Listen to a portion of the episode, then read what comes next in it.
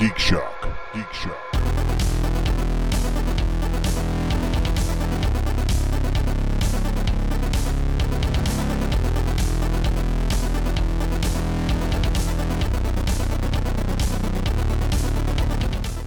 All my numbers up, I'm gonna fill my cup. I'm gonna live, live, live, live, live until I die. Welcome, folks, to Geek Shock number 576. I am Master Torgo. 80s Jeff. Commander K. Fact checked Andy. Professor Biggs. Yay! Yay! Welcome, Professor. And we're here to talk Week in Geek. Uh, we originally Yeah. weren't going to have a special guest this week. It was just going to be kind of like Core Geek Shock. Uh, but once again, we didn't have Matt this week, so we're so Oh. glad that you uh, you filled in for the uh, Angry Canadian. So, can you give us uh, Angry Canadian? Is that something you can do? Oh no, duty boot it. Did you say no You'll be duty so- booty? Whoever, whoever crossed paths with me. Oh, Canadian is not in your repertoire. How how dare you? Oh, I'm gonna take you behind the Tom Hortons and just uh and and you'll see what's for. I mean, Tom Tim Hortons Hortons. is the uh, Tom Hortons is the off-brand Tim Hortons when they can't use the actual name. I think I, I think he's an author from Upper Saskatchewan. also, Scat- also Saskatchewan is upper. Yeah, Tom Hortons. is the, uh, It, it's it's been another geeky week. What geeky things you do with it, Professor? What did you do? Well, I have been continuing my rewatch of Deep Space Nine. I, I've I've been very pleasantly surprised at just how much, how many things they set up in the first couple of seasons that I wrongly remembered being in later seasons. Uh, they set up the Dominion actually pretty early. They set up uh, they set up a whole bunch of stuff. I was having a conversation, a Facebook conversation with somebody, and he he was talking about how oh it's his least favorite uh, show, and I'm like, you know, but I, I I admit to being a late fan of the show, mostly because you know I got into it more when I was actually working at Star Trek: The Experience. But there's a lot going on there, and a lot of things that irked me the first time I watched it. I now actually think are really pretty cool. The whole Kai Winn stuff, I was like, oh my god! But now that I'm binging it, it's a pretty nice arc. And I think what they did with uh, with Nog's character over the course of the series, I, I you know, again, I'm surprised at how early they set up him wanting to be in Starfleet. It's been a pretty fun fun ride. I'm kind of in the middle of season three, so you know we haven't we haven't gotten Worf on on board yet, but um, yeah, it's, it's it's been a real fun rewatch. And then uh, again, I uh, you know the the remastered uh, Babylon Five is on HBO Max, and so I've been giving that a uh, a watch. Uh, you know, trying to figure out where I left off when it was just on Amazon Prime. I remember back in the day there was kind of a big rivalry between you know Babylon Five and Deep Space Nine. They're they're both kind of on par, uh, you know, from from my from my current rewatch. A lot of political intrigue in both, a lot of cross cultural stuff in both. I'd say they're they're comparable to each other. It's been kind of fun. I have a lot of Star Trek. I could, I mean, I have not seen. I could. There's a. I mean, when that came out, that was before streaming services. So it was like, oh, I missed that. Fuck it, I missed two or three episodes. I'll just, I'll see it another time. I'll just, uh, yeah. But then now, uh, I probably should go back and rewatch all that stuff and catch up on the holes. I know I didn't see the end of uh of um, Deep Space Nine or uh, Voyager, and I never Oh. saw more than an episode or two of Enterprise. Yeah, uh, we we had uh, finale um, episode festivities at Star Trek: The Experience uh, Yes, we when, did. when when Deep Space Nine and Voyager went off. It's pretty nice. Pretty fun being in a giant in a room full of Trekkies. I mean, we had them on every screen in the play, so you didn't have to be in Quark. You could be in you could be in one of the retail shops. You could be anywhere, and it was playing, and it was it was pretty wild. Well, do you remember when they had the actual like they they showed it twice? They had it for the the general room, and then they had the Quark side completely sealed off with a curtain for that that special screening of the finale before they showed it to the rest of the facility. Because uh, I I remember us getting that. I'm like, what's going on here? And I was like, oh well, it's a VIP screening, and then the rest of the place will get it. And like even those of us that were working that night weren't allowed to go behind the curtain uh, Yeah, if we weren't assigned to the room. And I was like, this is really weird. How yeah. did, how did Majel Barrett get her watered down drinks then? Oh, she wasn't there that night. Uh, Yeah. Yeah, I know. I, it's funny that you mentioned that because when you start to talk, I go, I don't remember that. Oh, because we weren't allowed in there. That's why I don't Yeah. remember that. But uh, speaking of Deep Space Nine, uh, and you were talking about Nog and his evolution, I love his evolution through that show. One of my favorite scenes is still when he's talking to Sisko about how why he wants to be in Starfleet, and he talks Yeah. about not wanting to be like his father or like his uncle, and he, I mean, just the raw emotion, even through all that makeup, is Yeah. palpable. And I'm just, I was just so impressed with Aron Eisenberg and his performance, and you know, the whole series. Um, but Yeah. that that's one of the scenes that stands out. Not to mention later on when he's having the conversation with Vic Von Fontaine about his uh, his leg and. But uh, in Yeah, regards to Babylon Five, I also remember Straczynski. You know, there are a lot of people like, "Oh, it's a blatant ripoff because he shopped it to Paramount before." Blah blah blah blah. Even Straczynski came out and said, "Look, the only commonality is they're both space stations away from Earth. It's like, but they're two very different shows, thematically Yeah. very different, two completely different stories, and he holds nothing against the fact that they both came out around the same time. So Yeah. I thought that Yeah. was cool of him, though. Yeah, and and again, you, if you if you watch both, yes, they're sci-fi. Yes, they're in space. Yes, the aliens are all humans with lumpy foreheads. But beyond Right. that, yeah, you're right. They're completely different stories. Anything Uh, else you did that you want to talk about, Steve? I'm trying to think. I, I've been having a I've been having a, a Sherlock Holmes phase going on here. I um, just before Christopher Plummer uh, died, I just got a you know they were having a sale on you know one of the DVD places, and, so I got Murder by Decree. Nice. Uh, and then another friend pointed out, well, you know, there's an earlier Sherlock Holmes versus uh, Jack the Ripper movie. I go, yeah, I do remember that. I think I've seen it. It's called A Study in Terror. And so, just out of curiosity, I couldn't find it streaming anywhere. I went ahead and bought that. It's it's not better. It's John Neville plays Holmes. He's really good. Okay. Uh, Robert Morley plays Mycroft in it. He's entertaining, but he's not the Mycroft that I, I would picture. And the guy who plays Watson, Donald Houston, runs between meh and borderline annoying. Uh, and again, the sh- the movie was done in the '60s, and they were still kind of patterning all their all their Watsons on uh, you know Nigel Bruce's version. So he's kind of a you know a little bit of a dimwit. I wouldn't say it's better. It's different and it's okay. And you know, to be honest, Murder by Decree is not a great movie, but I think I think Murder by Decree is helped by the fact that by the time that movie came out, a lot more facts about the Ripper case had been made public, and even though it uses a very, very, very debunked uh, theory as to who Jack the Ripper was, it's still a much more compelling trail for Holmes to follow than the one in uh, Study in Terror, which Hmm. is very much a product of its time. Oh, and then I uh, I uh, got they uh, had finally found the silent movie version of Sherlock Holmes uh, with William Gillette. William Gillette being the first actor to ever play Holmes. Gillette was a a playwright and actor in the late 1800s, early 1900s in America, and apparently was a big fan. And the story there is is he wrote Conan Doyle and and said, "Do you mind if I marry him?" And Doyle's response, because he was in his in his I hate Holmes phase at that point, he goes, he goes, "Mur- he goes, marry him, kill him off, do whatever you want. Uh, You see, this is why I like to have the professor on the show. He elevates us. He elevates us into a, a more respectable show. it gives us some You know- legitimacy. Oh well, let me get some red, uh, some uh, fireball in me, and we'll, we'll Right. we'll derail that real quickly. well, we'll, we'll get back to our previous conversation where you're doing uh, pillow talk as um, Pat But- Pat Buttram doing uh, pillow. Mr. Haney technically doing uh, Yeah. pillow talk.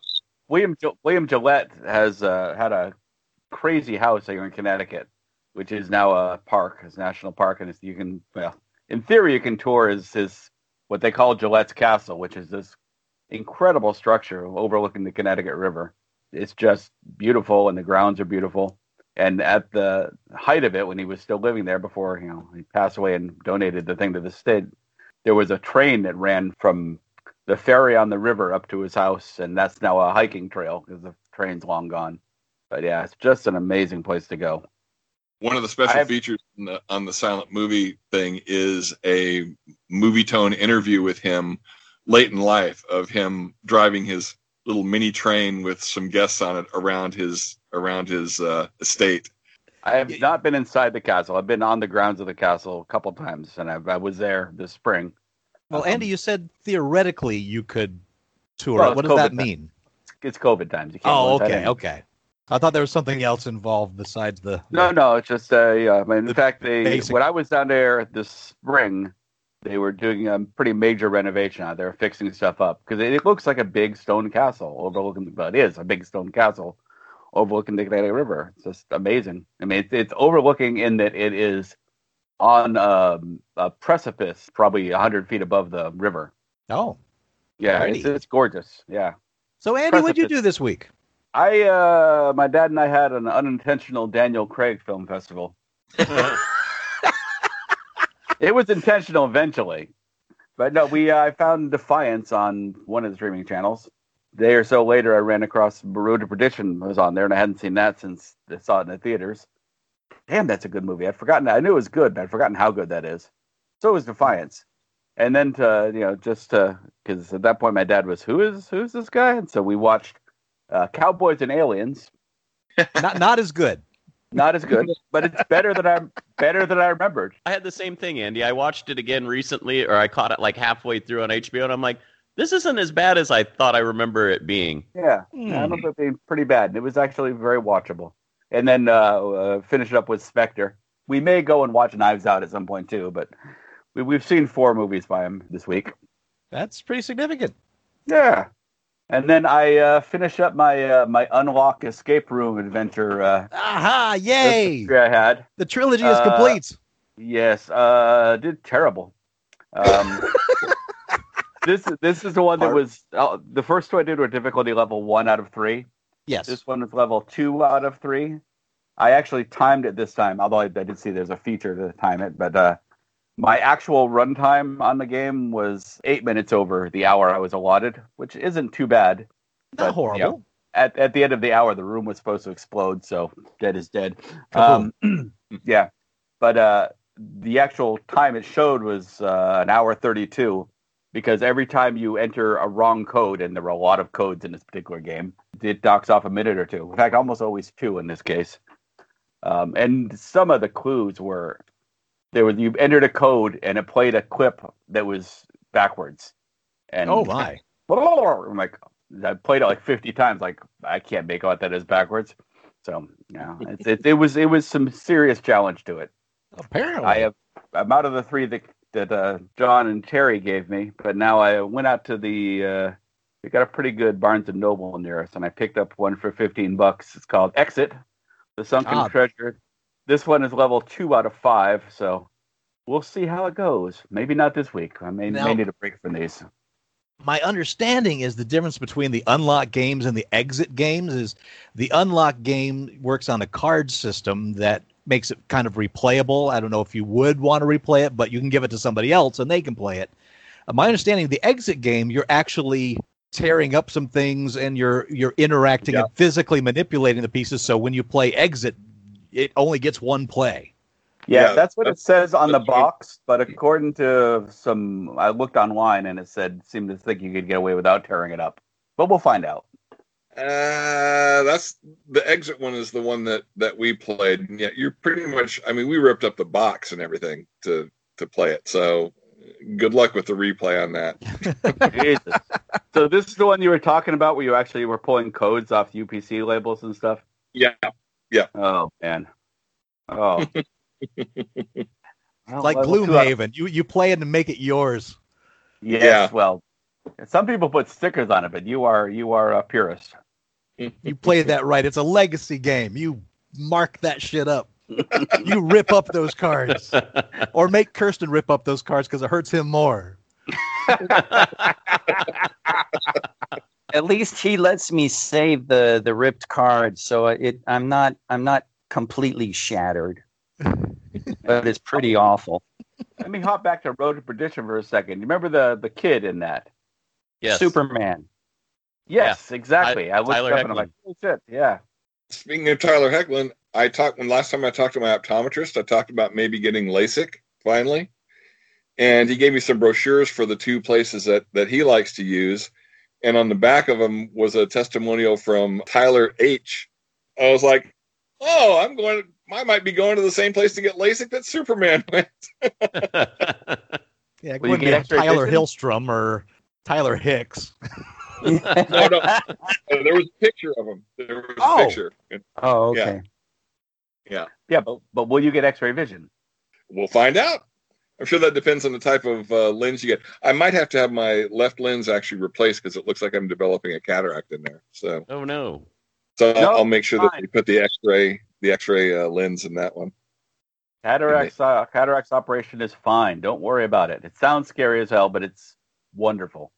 Well, I it don't used know. to be. you you seemed pretty uh, miserable with it for the, the the couple weeks after you had it done, Andy. No, I think you're thinking of the uh, detached retina, which is a much bigger problem. Maybe that's what I'm thinking of. It's actually true.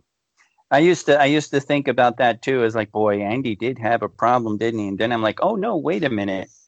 He had, uh, and you said it was genetic, right, Andy? Uh, some of it's genetic. It is it is one of the possible side effects of uh, cataract surgery, though. So you shouldn't ignore it completely. But uh, you know, it, it's a risk. But the my vision after the cataract surgery was improved by leaps and bounds. Like for a while, because they only do one eye just in case there's you know something goes horribly wrong. They only Right. do one eye at a time, and there was like two weeks where I could close one eye and see what it looked like before, and close the other eye and see what it looked like now. And so I, I did a Photoshop and showed what my vision was like. That was Uh, impressive. Yeah, so far it's just my left eye. I, I it, left eye's like got a ten percent cataract. My right eye's got like a one percent. So I'll eventually Oh. have to do the right eye as well. But the left eye is the one that needs the. Here we are in old age shock. no, no. If, if you live long enough, you you are likely to have cataracts on both sides. It's just part of the aging process. I want to know what happened to the laser cataract surgery that was supposed to be the new big thing, you know, like a decade ago, and now Well, they're I still think- doing the physical surgery where they put the the scalpel to the eye.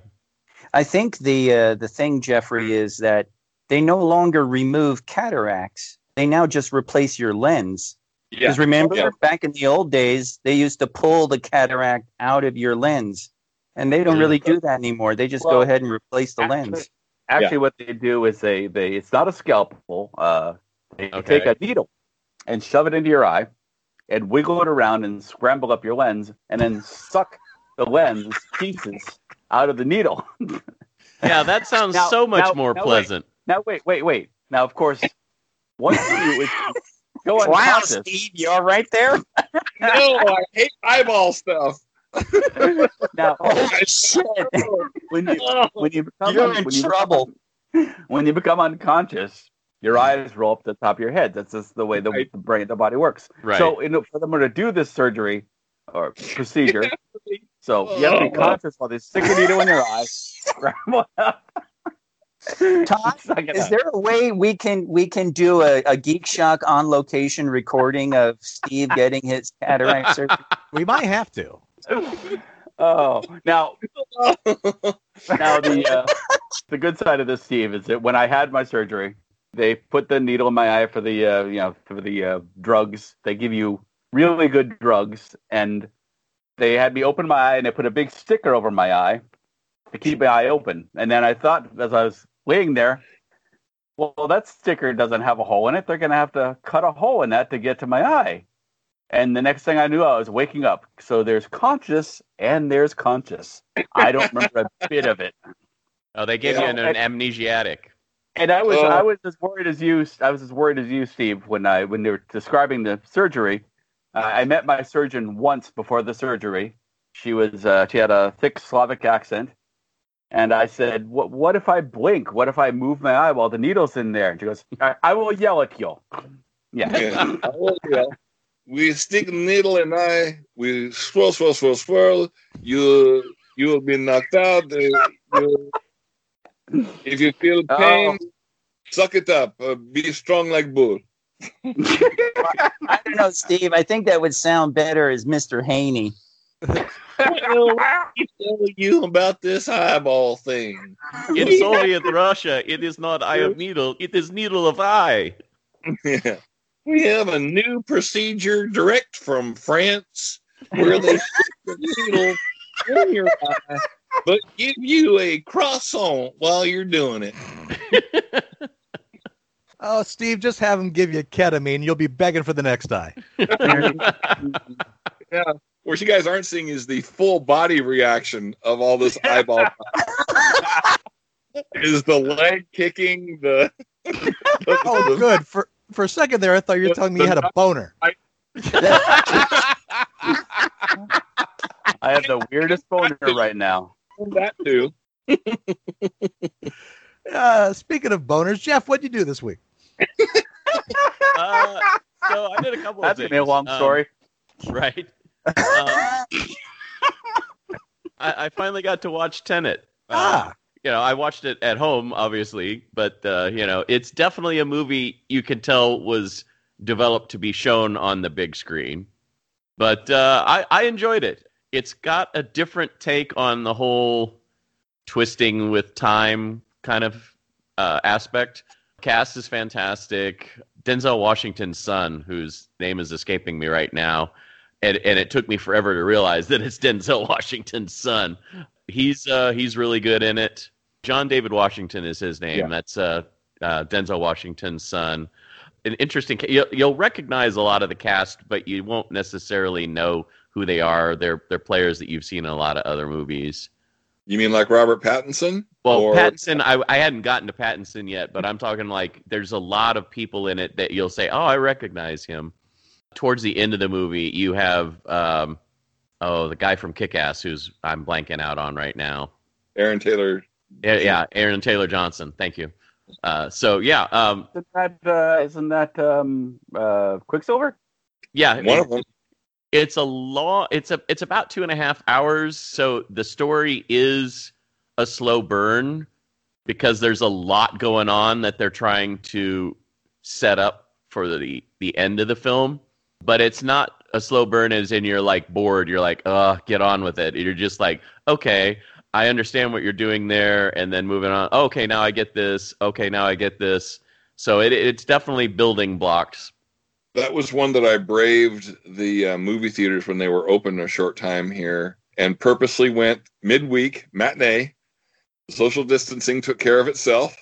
nice A lot of people are like, "Oh, it's completely incomprehensible," and I'm like, "I guess if you're not paying attention, it yeah you really is." have to be paying attention Uh, one of the reasons it is so long is uh, Nolan does make it a point to kind of explain what's going on, either just after it happens or just before it happens. So he does a real good job of kind of connecting the dots of here's why all this weirdness is happening. I really don't see how you could really get lost in it again, unless again you're just not paying attention. But Yeah, I mean, I, I could kind of understand if you have some of the, uh, you know, I'm on my cell phone while I'm at the movie theater crowd, which Yeah. is kind of one of the reasons I like Galaxy, where if they see you with your phone or if somebody reports you with your phone or your phone rather, they they kick you out immediately. They don't even they don't give you any uh, any time to defend yourself. They just escort you out. No refund. Period.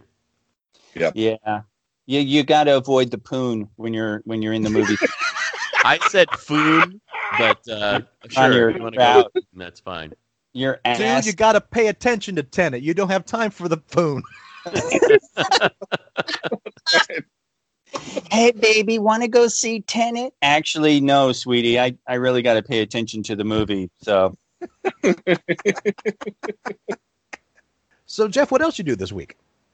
Uh, I went on a bit of a uh, documentary kick. There's a good one that just uh, showed on HBO called The Lady and the Dale. And it's about this car company that was started in the 70s that uh, was called 20th Century Motors. And they were trying to introduce a car called the Dale, which was a three wheeled vehicle that was supposed to cut gas usage because of the gas shortage. And uh, it was founded by a uh, transgender woman and it's a really fascinating study about uh, what it was like to be transgender in the 70s not to mention the fact that she was a con artist and all the chaos that ensues because the dale actually never made it to production it's a four part series. They just dropped the fourth part so i haven't got the chance to watch that one yet but the, the other three episodes are really intriguing.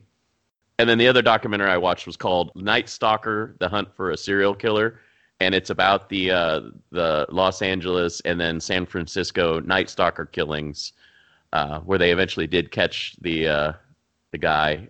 I want to say like in the early '80s they caught him, but it's from the perspective of the detectives that were um, hunting this guy, and uh, it's also a fascinating study about going through the investigation process and and how they were able to track this guy down.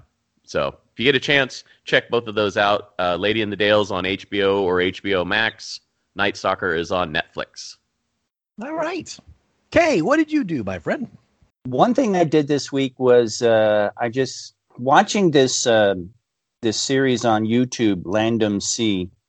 Kind of a, a reviews and and just briefly talks about older movies. This one was about The Getaway, a Steve McQueen movie. Mm. That actually just kind of motivated me to watch the movie because I'd never seen it before. And it was one of those things where actually I had seen it when I was a little kid because I'm watching this movie and I'm remembering bits and pieces and asking my parents questions and stuff. And it was one of those weird memory things where you haven't thought of it, haven't thought of anything in like 30, 40 years. And then here's this stuff you're remembering as you're watching the movie. So that was a very interesting experience and, and an interesting movie, interesting enough. And uh, did the Valentine's game run by uh, Elena. Uh, Steve uh, was there too. I didn't realize what that was at first. I'm like, what the hell is the Valentine's game? It's a, this is going to be a story. Oh, that's pretty It's- simple. Okay. It's kind of like the Parent Trap, except uh, Yeah. there's not as much Hayley Mills. Right. There- It's a D and D game that uh, one shot that Elena ran uh, for a few of us. I uh, got to play a character I wanted to create for a long time now, the Rouge Rogue, and because I've always wanted to have a character like that to really mess up people who just can't spell rogue to save their lives. So we did that, had some fun there. Then I went down. I went down the rabbit hole because of you, Todd What? What, what was this? the, the thing that happened all because of you. I actually went ahead and, uh, in desperation for some kind of D and D like novelization, I uh, I got on my Kindle the first Dragonlance book. Oh, the Weiss and Hickman series. Yes, and I got Autumn uh, Dragons of Autumn Twilight, and I've started reading it. I've been doing that a lot actually. I've just been doing a lot of reading. How do you feel about that series thus far? It's an old from the 80s fantasy series. Yeah, it's it's like the before Drizzt the Dark Elf came along. It was the D and D tie-in series, and uh, for many people, it still is. And it was interesting because you know tie-in books are not known for their editorial rigor. I was expecting uh, something that would be really bad and amateurish, and actually, it's rather serviceable as a professional uh, commercial fantasy novelization. So that was one thing that actually kind of surprised me. I'm interested enough in the in the first book and reading it through. So it has been kind of interesting. If I remember right, there's only three books in that f- actual Dragonlance series, and then there's a bunch of spin offs from that, right? Spin-offs, prequels, um, all sorts of stuff like that. There may have been actually sequels. I don't know, but the trilogy is what you're talking about, I guess. Yeah. but there there are a bunch of Dragonlance books. So this book starts off with the the company, you know, the adventuring party coming together after five years of being apart. So right there, you've got your your outlet for your prequels, where the company is actually built, people get to know each other and stuff like that. I assume you know, there's a bunch of those. I haven't looked too deeply into it because I never really gave Dragonlance, you know, much thought. Um, tie-in books. One of the reasons why they suffer a bit in quality is because overall their deadlines are really tight. You'll have 90 days from signing the contract to turning in your first draft. It shows. It shows in a lot of in a lot of the novels. But Weiss and Hickman, whether they had more time or they really hit their stride and knew what they were doing, it actually was not uh, boy, I, I don't know how to say this without saying being sounding really obnoxious about it, but it's it's not bad like you know I kind of figured it would be. So as as a D and D fill-in, it certainly uh, is doing its job. You forgot the main fun feature of the one-shot game. It was mostly bards. Yeah, I Was oh, it? gee, did I did I forget mentioning that? Oh golly. Um, so yeah, when I save the day. uh, Yeah. I I went to uh, sign up and I saw I saw like a listing for me, Kirsten, not a bard, and I was like, what what? And I I, I messaged Elena about that, and she said, well, I know you hate bards, so you don't have to do one if you don't want. And I'm like, well, I'll do a. I guess I could do a rogue, and then I was like, "I'll." This sounds perfect for the Rouge Rogue, and so I just built the character. Had fun making him in Hero Forge too. It's like he's all red and stuff. So, and then of course Steve. Uh, Steve uh, was his bard, uh, Neil Zircon. Fine name. thank, thank you, thank you. My love was on the rock. Now I'm a solitary man. Oh no. oh my God, yeah, yep, that was that was Neil. oh, bards No. are the best. Oh my God. A You have such on disdain for bards, Kay.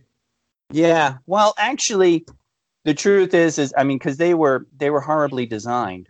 Prior to fourth edition, bards weren't worth worth anything. They were. It was just an awful design and a, and a really trashed concept. it just didn't come Uh-huh. together.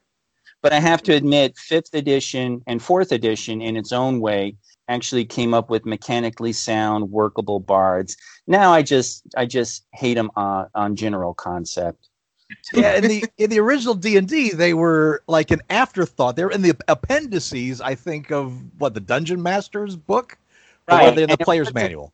I think it was in the PHB, Okay, and uh, you you actually had to go through multiple classes to get there. You had to start as a fighter, and then do some time as a magic user, and I think even as a rogue or and a cleric. I I forget, but the bard was not just like some dude who sings. It was Gygax had this idea of this really magically invested kind of uh, character, and you just had to work at getting it. And of course, people abused the hell out of it, and so bards got stupid. And, yeah, bards and, then they- assassins. yeah. then they tried uh, making it more into a character type thing. And fourth edition was the first time when I saw that it was something actually playable and reasonable. I remember your bard, Todd, Yeah, uh, and Gert. And and then fifth edition, yeah, fifth edition, they they finally nailed it down and they fixed it. So honestly, I think in role playing, bards they didn't get them right until they released the Bard's Tale role playing game for the Apple and Commodore back in the eighties. because that's when I first saw the concept of okay, this is a character that casts a spell, and the spell go- keeps going until their throat runs dry, and then you have to give them beer to be able to cast another one. That's Ah, where I fell in love with the Bard. oh my And thank you again, Jeff Harris, for my Bard shirt. I, I absolutely adore. it. I just want to throw that out there. yeah, Jeff, good job. My my time is almost to a close. This week, I will no longer have access to CBS All Access, so I've been going on a tear. Uh, again, thank you, Jake, for making it happen. Uh, the Stand ended this week with a brand new epilogue from Stephen King. Uh, I liked it. I, I thought it's a better ending than what we've gotten thus far. I, again, the the Stand as a show has its problems. I think they did the best to fit it into the time that they want had to compress it into, and a lot of characters really got sacrificed to it. Uh, Nick Andros in particular, uh, Tr- Trash Can Man as well. But overall, not bad. I don't think it's anything worth getting CBS All Access for. But if you already have CBS All Access, uh, I'd say go ahead and watch The Stand. Uh, and if you're a huge fan of the book, you're going to find lots of problems with it. Lots and lots of problems with it. I was kind of looking askance at all the people that were, you know, trashing this new miniseries. because I thought, eh, you know, it's okay. I, you know, again, nothing to write home about, but then neither was the original miniseries from the from the '90s. But then, boy, it got to the it got to the the quote unquote ending. You know, Mhm. the the ending of Randall Flagg thing, and I was like, oh boy. Yeah. and, and what, what's horrible is that's how the book it ends for him. They they did a better visual job than what they did in the original miniseries, but th- that's that's what the book is. That's how it's written. Yeah, So yeah. yeah, I'm I'm kind of sad that that wasn't changed. But uh, the I did like the epilogue. I think that ended the story better than the novel did, and that the original miniseries did. So kudos, King, to that. Uh, but again, I don't think it's anything. It's like, do I get CBS All Access slash Paramount Plus to watch The Stand? No. But if you're going to get it anyway and you got some time to spare, um, check out The Stand. Yeah. Uh, that also being said, I also finished all of Discovery season two. Nice. I, I liked it overall. I was entertained. It's definitely a season that you don't want to think too hard about when it's done. uh, if if if you you kind of gotta have to turn off your brain for it and just let it go because then if you start thinking about oh wait what about this they never went back to there's a lot of dropped plot points especially at the beginning of the season I found that when I was rewatching the uh, original series, they would be some incredible leap forward in technology they had access to, and they never used it again. Yeah, that's the nature of Yeah. sci-fi back in the day. And, and it, it's not it's not that. There's a we've already got that there's a Red Angel overall arc. And there is a point in the early part where the Red Angel appears and that's the whole aspect of the whole arc is all these Red Angel appearances across the galaxy that they never brought up again. There's like an extra appearance at the beginning of the show that that's never even it's like wait a second what about that one? That one was so it's but i will say this. That show has a lot of unearned crying. There and, and even going into third season there's almost not an episode that goes by that somebody doesn't tear up about something. And most, mostly it's the uh, michael burnham character uh, but not Mhm. always but every single episode has somebody crying and I, I and I think that hurts the emotional thoroughfare because there's a lot of emotional things happening in the second season, but I didn't feel affected by most of it. And I Mhm. think part of it is because there isn't that kind of lull of having an episode where there's joy where before somebody else hits an episode of sadness. It's like an episode of sadness to an episode of sadness to an episode of sadness to an episode of sadness and you and you stop being affected by it. And again that goes into the third season. I am uh, six episodes into season three. You could you could do a betting pool for this show for each episode. Okay at what minute mark is somebody going to cry? Wow. Yeah, I I'm talking as somebody who cries at the drop of a hat. And I, I will cry in the moment in Hell's Kitchen where a family member comes to visit one of the uh, champions toward the final ending of it. I know it's coming. It happens every season. Uh, but then the girlfriend or the wife or the mother says, "And here's your your family member that you haven't seen during this time," and they they cry and hug because they missed each other so much. I will well up for that. I will well up in a TV commercial if it has the right music. But I cannot find myself doing that in this show and and I think it is because there is the there is such a height of tension and a height of action and a height of circumstance that is happening in every single episode that it never has a time to breathe. yeah. I I think you're right. I think I think that's a pretty good call, and I think you've hit the nail on the head for why that is. A lot of a lot of the websites I go to, they're just going, "Yeah, everyone's crying again." It's like, okay, well, why is that necessarily a bad thing? But I think you've hit on why that is possibly necessarily a bad thing. If if it happens all the time, then it's nothing new. It's like as as a, a friend of mine used to say when we did the murder mystery dinner, dinner theaters, you can have more than one emotional event happen in a show. yes, indeed. And again, I enjoyed it overall, and I really liked how it ended and how it set up the third season. G- being halfway through through the third season, third season takes such a tonal shift and changes the show in a fundamental way that I absolutely love the third season. They So have good. freed themselves from so many shackles that has hampered it thus far, and they're able to tell stories now that make it feel like they're finally exploring some neat and new ideas. Yeah. It's starting to feel like Trek again in the third season. Yeah. I was telling somebody that that the third season of Discovery is kind of the show that I would have pitched for like a post Voyager show um, in in the Berman universe because Voyager's coming back to a galaxy that has been torn apart by the Dominion War. How many how many systems did leave the Federation? How many, you know, what is the balance of power in the in the Alpha Quadrant now? And Discovery is kind of kind of doing that. It's kind of scratching that itch for me. So yeah, I I agree.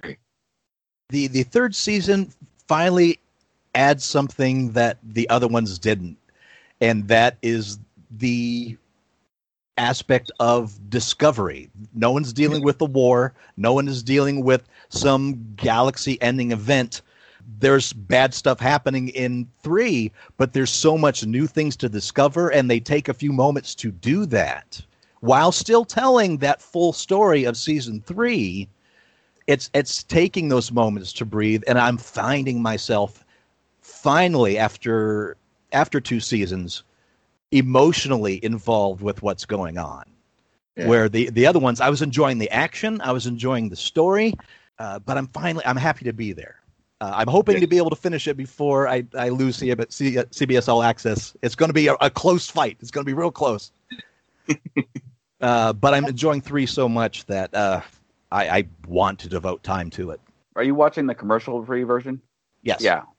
I didn't know there was. Is there a commercial version of CBS All Access? Yeah, it's it's Yeah. uh Okay. It's six bucks a month for with commercials and ten bucks a month without them. Okay. Yeah, it's been commercial free thus far. Uh, one one other thing I have an issue with season well Discovery overall is I've talked about the inconsistent tone throughout, and I think part of that is a hampering in the writing. There is some writing in this show that I think is outright bad. And a lot of that is that Trek has always had an elevated language to it. Uh, it's not to the level of Shakespeare, but when you're listening to Star Trek through all the iterations thus far, uh, it's always had this way of talking that is a Trek speak. When we worked at Star Trek: The Experience, w- that was something that was discussed when you were doing character floor work. Is that you had to have that kind of elevated Trek talk down. Uh, Mhm. Otherwise, if if you found if you came off too casual, you wouldn't sound Star Trek. Uh, this show gets way too casual in its talk. Some characters stay in that elevated Star Trek speak. Uh, other characters don't. Uh, for example, uh, the Tilly character is almost never uh, speaking Trek Trekese. Yeah. There is a point in season two which I rolled my eyes so hard I almost gave myself a headache, and and that is at th- toward the end of season two. Uh, one of the characters says, "I basically I want to make this guy hurt," and the other person goes, "Yum yum." That's not Star Trek language. yeah. I like the character of Tilly a lot. Uh, what what saves Tilly for me is the actress portraying her is so charming. Yeah. But almost everything out of her mouth as if as if somebody from our time somehow got transported to the future of Star Trek and kind of found themselves on the ship.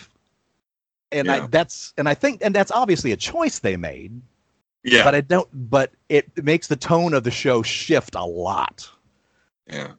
How do you feel about uh, uh, Tig Notaro's engineer character? Because I, I love that character, but it she definitely falls into what exactly what you're talking about. It's the exact. It's that exact same thing. I, I like her as a comedian. I like her as an actress. Uh, but whenever she speaks, she's she's speaking TikTok. She's not talking in the Star Trekese, Right. Right. right? And and it comes off as these people are not existing in this time. These people are from our time and are Yeah. just talking another language in Trek world. Do you feel like it's that the entire Discovery ship is kind of slightly outside of Starfleet? Because that seems like to me what you're talking about is what they've set the show up to be. It's like this is a Starfleet ship, but it is completely different from any other ship and crew in Starfleet. That's how it came across to me. Is that is that what you're also feeling and that might be leading into what you're saying that's like there this isn't Trek or this isn't Starfleetese? if everybody on the ship talked like that, I would say, yeah, I would agree with that statement. But it doesn't. Some characters always talk in Trek speak, and some never do, and some skirt the way and do both. Like uh, the Michael Burnham character can, talk Trekese, and then all of a sudden, when she's talking to, say, Tilly, then they just become very conversational 20th century Okay. and it goes with and with this Kurtzman thing that Kurtzman keeps doing also is that he thinks that everybody in Trek listens to stuff from the 20th century and only that. every every musical reference, ev e- even the idioms are are 20th century idioms. Like there's nothing has happened art wise in in hundreds of years. So you think it's an intentional decision? I think it is. I think it's an intentional decision to one connect to people that aren't so into Star Trek. Uh, enough Trek in there for people that have loved Trek thus far to say, "Here you go, Trekkies. This is you. You know this world, and we're still playing in this world." But also enough of a change for that. Hey, Star Wars people, this show's for you too. We got lots of action. We got lots of pathos. Uh, we've got lots of extra emotion to it, and and elevated stakes uh, in every show to keep bringing you back, and language that doesn't sound so foreign like some of the earlier Trek stuff did, and not and so formal. So we're getting rid of some of that. So it it's it's I think it's trying to make everybody happy. Well, I mean, it has brought in quite a large audience. Yes, That were I- not I Trek think- fans prior to its release. and I think it's successful. But as far as a Trek show, I can see why some of the more hardcore Trek people aren't enjoying it, and I think these are the reasons why. And I also think that if you are a Trek person that hasn't enjoyed Discovery thus far, if you stick with it and go to the and get to the third season, I think it will win you over. I, I completely agree with that. I, I was telling people, I, I said season three feels very much like they're back in a Star Trek groove. Yeah. Um, which I thought I- they were getting to in season two. I, I thought, Yeah. I thought, uh, Back in Yeah. the Star Trek groove. Yeah. that was what was going through my head too. Freaking Ace Frehley. and the freedom that they've given themselves with where they've taken the story in the third season i love what they're exploring with it. So they're they they've obviously have cut the tethers and are free to tell their stories now and that's nice. Yeah, yeah, they've Uh, they've really cut all the constraints that they had prior to. and, and then just just one last little nitpick in um i thought it was really great when they first did and that's the power of math line in that first season. And i thought that's great. And a lot of people obviously thought it was great and wrote them a lot of letters because now they won't stop doing it. I love science. Come on people. Everybody cheer for math. I'm okay. Thank you. I, I, I get it. It's it, it was great the first couple of times but but let's stop. Yeah. but is discovery a reason to uh, get cbs all access? Yes yes it is the first two seasons are good the third one's great Yeah, You may not be able to finish it before your, your time on CBS All Access is up, but I would say a similar thing happens with Lower Decks. It starts at one thing and it kind of hits the ground running, but by the end of it, it's a it's a comedy Star Trek show. If if it was live actors, you would go, yeah, this is still Star Trek. I really liked it. Uh, Todd wasn't yeah. enjoying it too much, as he said last week. So Yeah, Right. I've only seen two episodes, so if what Steve has to say, it, It, it, would definitely make builds. sense. It definitely builds. And it's only ten episodes long, so that's that's a total of two and a half hours of your life. Tell you what, if, if I can finish season three, that is where I will go next. Yeah. Uh, but boy, that's going to be a hard thing to hit because I think I lose it Wednesday, so it's I've got to get it in fast. That's what she said. Yeah, god damn it. How many people working in Trek post original series served in the military? How many writers, producers? Ooh, I have no idea. I I only think a couple maybe total. Because one of my problems is that I mean, original series Trek, uh, Roddenberry served in World War II, and of course that was the era when just about everybody did some military service in World War II. One of my problems with the Trek overall is the idea of what it takes to be command. Especially you you see that especially in the uh, the Kelvin universe movies because they're they're so busy working hard to make uh, Kirk um, a kid, uh, but at the same time captain, as opposed to just like being organic about it. And it's funny because I was thinking of this when Todd made his comment about the crying because it's like Michael Burnham does an awful lot of crying for someone everybody thinks is awesome command material. and it, it's it's just like the, the the message of Trek tends to be you're you're going to be a great commander if you have a if you have a big giant heart. Yeah. And there are so many things that go into leadership and command.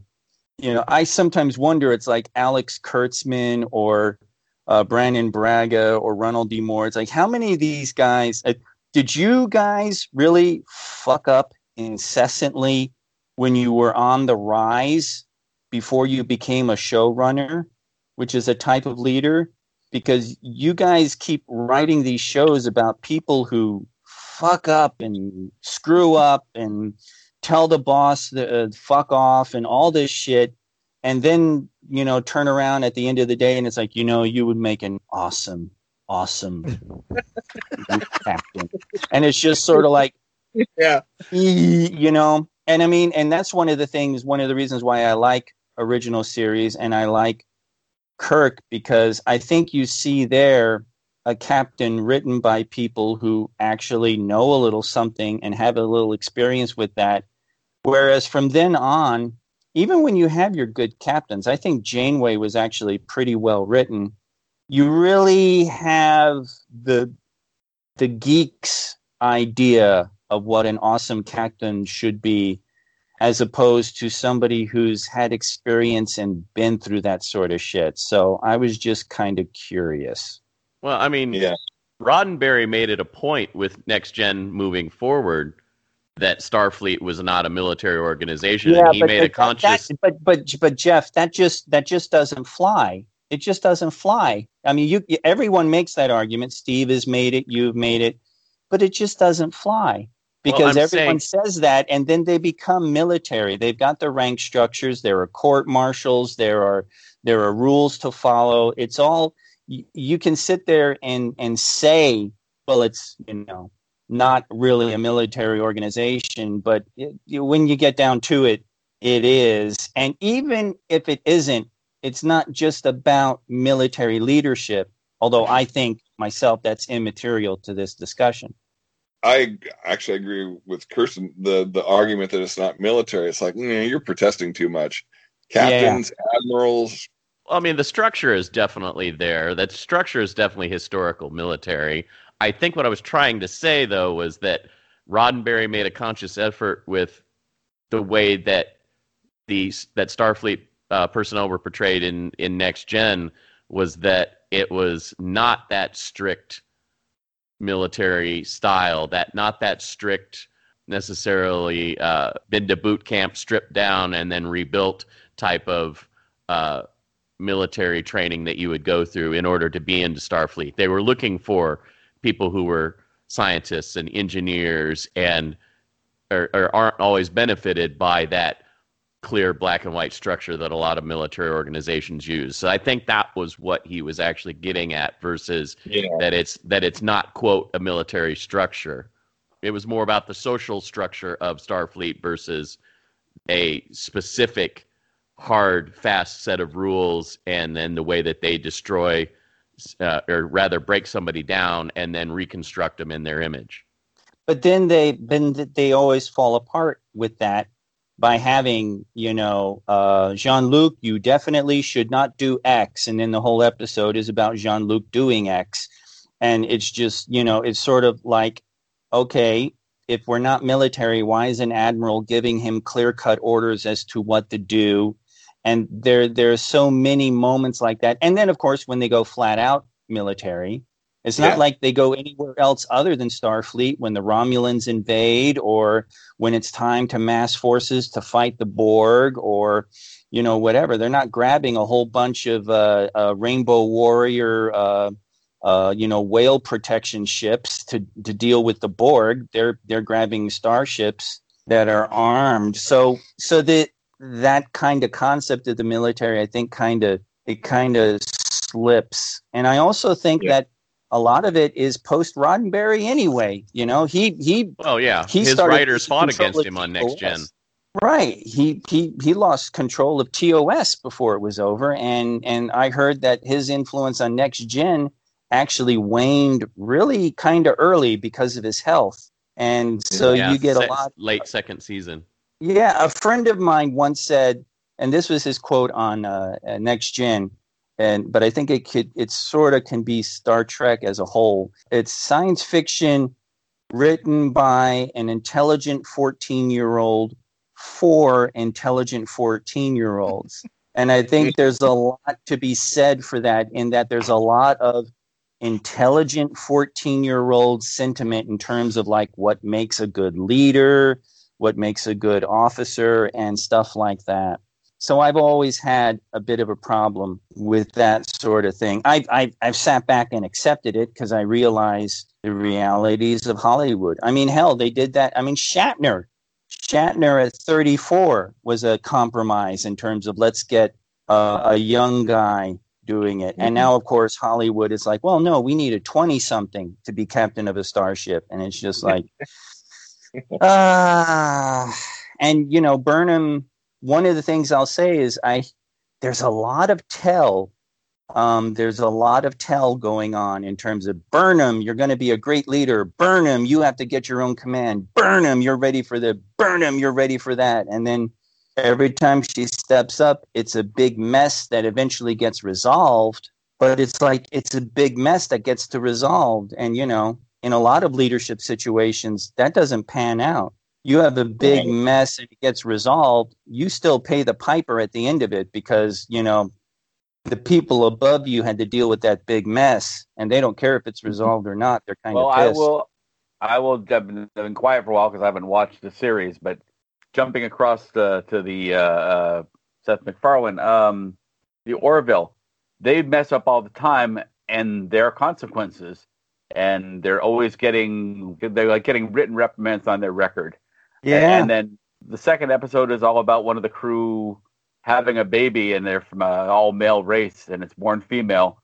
And there's a big argument about whether they're going to allow them to make it uh, do operation to make it male, and it doesn't resolve in the way you want it to. It resolves in a way that makes a lot more sense for the series, but it is not a happy ending. You know, Andy, and you're just speaking to what Steve has said, and I've we, I think we've all said. Sometimes Orville out Star Trek's Star Trek by Yeah. parsecs. Yeah. It's actually kind of it's supposed to be this just little parody knockoff, and they turn around and they do shit like that, which actually just I think is admirable and very well thought out. One of the things I loved about the Orville was when Seth MacFarlane is like, "Well, why why do you want me to be a captain?" And he's like, "We got too many ships. We got too many ships, not enough captains. So it's you. you know, it's sort of like you're not the best in the fleet, but you know, we got to get somebody in that fucking chair." And that's one of the things I kind of admired about that. You know.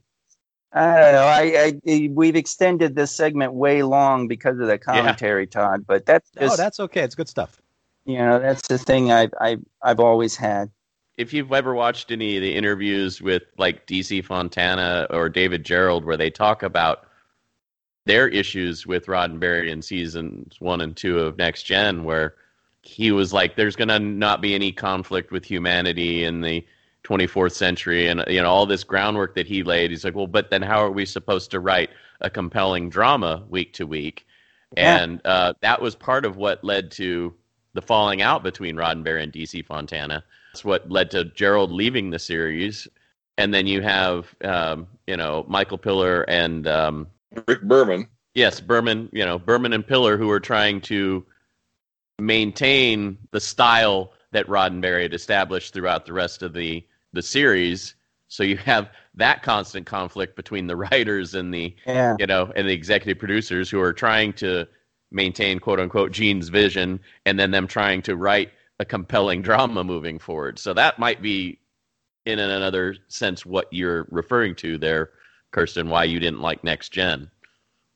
Well, it, it next gen it was you know I was kind of okay, but it it you could tell the writing staff felt that they had something interesting in Picard and Data, and that's kind of it. You know, otherwise, I I think that they weren't too sure, or they thought they had ideas for other characters, but it always seemed to fall flat. I remember Wil Wheaton talking about his problem as Wesley Crusher was that he had writers who didn't understand what it was like to be a teen and Mm, couldn't right. write teen character, you know, and that's why he was dealing with all of that crap. And once again, intelligent 14 year old writing for intelligent 14 year olds. So, right, Worf, for me, Worf took off in DS9. You can Right. tell Well, yeah. DS9 staff got a hold of Worf and were like, "Oh shit, this is going to be fun," you Yeah. know. And that's that's one of the reasons why I admired uh, DS9 so much because I think the the writing staff they they could really they did a better job of bracing all of what they had. And they admit that they got away with a lot because Yes, the execs were Yes. so they focused were on not being Voyager. watched closely. Yes, yes, and I think that's actually a very important point. I'm glad that you brought that up because they were they were they said that they were allowed to get away with all sorts of shit. Which God bless whomever praised the great bird because DS9 is my favorite after original series. I finally watched the uh, "What We Left Behind" documentary, and the the conversations that uh, Ira Steven Behr and Rick Berman have are really fun and interesting. It's it's like, yeah, I know, I fought you on having a ship. You're supposed to be the space station show, and now you're asking me to have a ship. Yeah, for me, the introduction of, of the Defiant is one of the things that started making Deep Space Nine feel more like Star Trek. I was just having a Facebook argument today about the character of Worf because this one guy's like, "Oh, I hate Deep Space Nine. It's like, and when they move Worf over from from Next Gen, he was my least favorite character in Next Gen. They move him to Deep Space Nine. I go, yeah, but what they did with him on Deep Space Nine gave him so much more characterization than than he had so on. much. Belay that, Worf. no, Yeah, Worf. Shut up. Worf, Worf, step up to that new life form and get the shit kicked out of you. Yes, sir. you know, it, well, and it's and it's more than just O'Brien, right? O'Brien grew at DS9 because, well, he had everywhere to go because he was just a te- teeny character in in Next Gen. Worf wasn't wasn't like that. He wasn't that teeny, but he he still. It's just I felt that they never they could never really get a get a good grip on it like they did in DS9. So I Yeah. think the through stories and the long arcs really helped. But also, like Jeff said, they weren't being watched from up above as much, and so they could they could actually run wild. And I think I think Yeah. you see that. Voyager was their baby, so they were actively involved in the writers' room in Voyager and sitting in on meetings and stuff. Whereas DS9, they're like, "Well, nobody's here. I wonder if we can do this. Let's Yeah. let's write let's write this in the script and see if we can get it on air." in Voyager, you see the same thing. You can see that the writing room felt that they had something in Janeway and they had something in the holographic doctor and eventually in Seven of Nine. and you can actually see that. You know, it's just. Uh, I got off on that. I'm sorry. Anyway, No, that's great. No. But we do need to carry on because there is some news you don't give a shit about.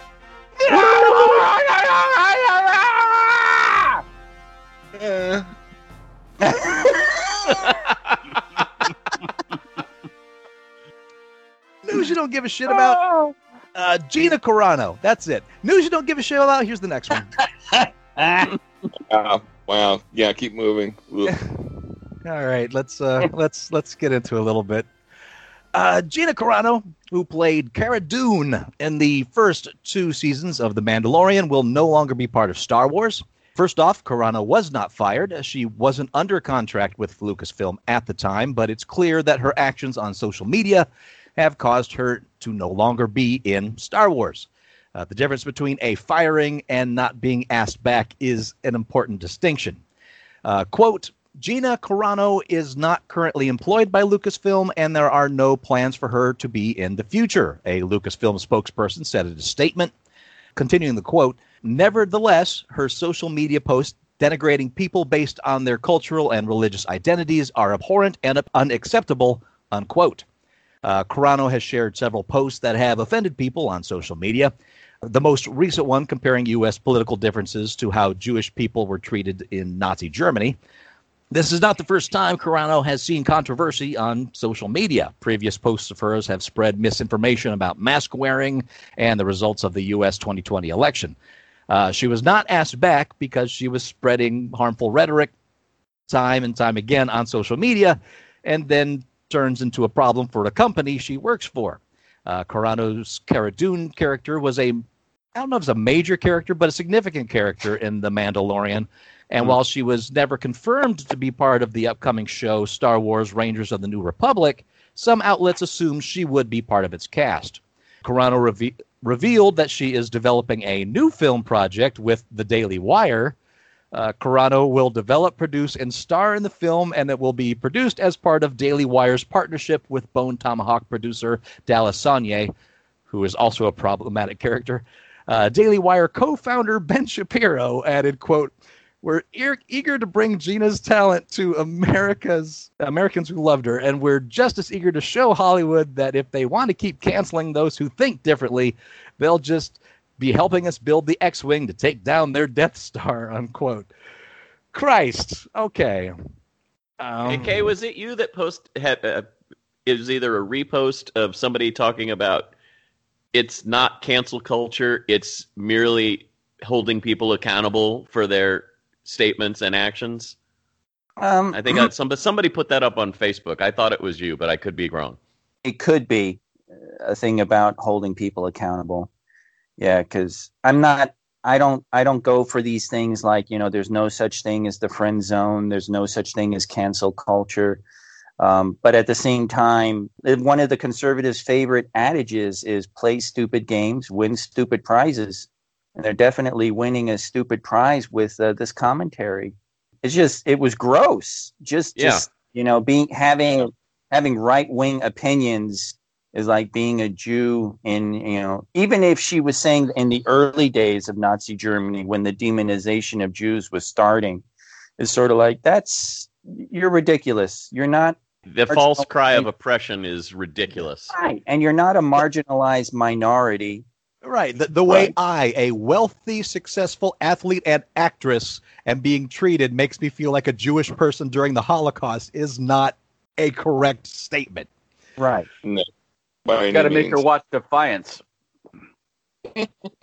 And I'm not I- talking I correct, mean, correct in the, be- as far as politically correct. I'm talking about just a correct statement. Yeah. Right, right. No, It, it's that's exactly what- factually in error. Yeah. Yeah. I I didn't like when she would talk out about people that were responding to her posts because she was only specifically calling out the small minority that were I guess using abusive language, but a lot of them were trying to show her that many of her statements were demonstrably false. As somebody who has a large following and was respected by a lot of people, should maybe do a little more research before posting those things up. But now it's completely turned to like everyone's against me, and I've you know I'm going to go work against the whole cancel culture thing. It, it's it's really disgusting to be honest, because I'm I don't like this whole notion of when there's facts that prove a position that you have is completely false and irrational that you're saying, well, that's your opinion. No, it's not an opinion, it's fact. Right. It's an actual fact. The world is Yeah. round. Yes. The sky It's is like- blue. Mass. if you want to continue to believe something that is false, sure, that's your right. But trying to tell other people who have reasonable facts and data to back it up that they're wrong or it's, oh, well, that's just your opinion is ludicrous. Yeah. and her opinion aside, or her inability to tell facts aside, you know, uh, as a reporter, we were held to certain standards. We were told, you know, don't post this in Facebook, don't post this in Facebook, Yeah. and she was wasn't she warned a few times by the producers that I, I've been I've seen some out some outlets state that I haven't found anything to corroborate that for Right. sure. So I, that that's speculative. It's it's also speculative that she had conversations with co-stars that were like, "Look, I don't want to tell you what you should or shouldn't do, but you might want to do a little bit more soul searching before you post certain things on your social media." Um, Yeah. I know that she was defended by several of her co-stars initially, but the silence since this last post that led to her quote unquote being canceled, I, I think is deafening. And and who is Yeah. more protective of their brand than Disney? The Right, mouse right. is protected. They won't put anything on Disney Plus if it is R rated. They very much want the control of what the face of their brand is. And if you are a face of their brand and something happens outside of what they're producing to what they feel make them look bad, they will cut ties with you. Uh, the whole Yeah. James Gunn incident is a, a prime example of that. And that Yeah. was based on things that he hadn't said recently. That was things that was said years ago that he had since denounced. And even him coming back to Disney was a big trial in getting that done. The, Yeah. He had to make do a lot of talks, and they had to do. There was a lot of stuff that was involved in getting him back, based on something he said long, long time ago when he was a completely different person that he isn't anymore. And here is her she saying things and continuing to say things that is make Disney going, um, I don't think we want to be associated with this. You shouldn't be surprised that her contract is not renewed. there's a positive out of the whole thing. It makes Deadpool just a tiny bit funnier because there's a, there's a line in Deadpool where when Wade's you know going underneath the going underneath the uh, the process and he's all strapped down to the machine, he says about her. Are you going to leave me here strapped down next to uh, less angry or more angry uh, Rosie O'Donnell? One of the things that got me about this whole thing was that it's like she just I don't know, it's like she's oblivious to anything outside of her own view of the world because I know that and it doesn't seem like that's always been the case because there's a confirmed story that Pedro Pascal had a conversation with her because uh, Pedro Pascal has a transgender sister Right. and he had had a conversation with Gina Carano regarding some of the things and some of the words that she had been using that were typically used to denigrate, you know, trans or LGBTQ people. And apparently, after that conversation, she kind of got it and was like, "Oh, what I was doing was being disrespectful." So it seemed like maybe there was a step in that right direction, but you know, maybe old habits die hard. I don't know. Well, when she Yeah. puts her pronouns as beep, bop, boop after that, I don't Yes. think there's a lot to really. Well, that was I think that was before he had the conversation with her because I, I think she deleted it after from what uh, the article that I read um, Although although with that his brings up interview with him. although that brings up an interesting point.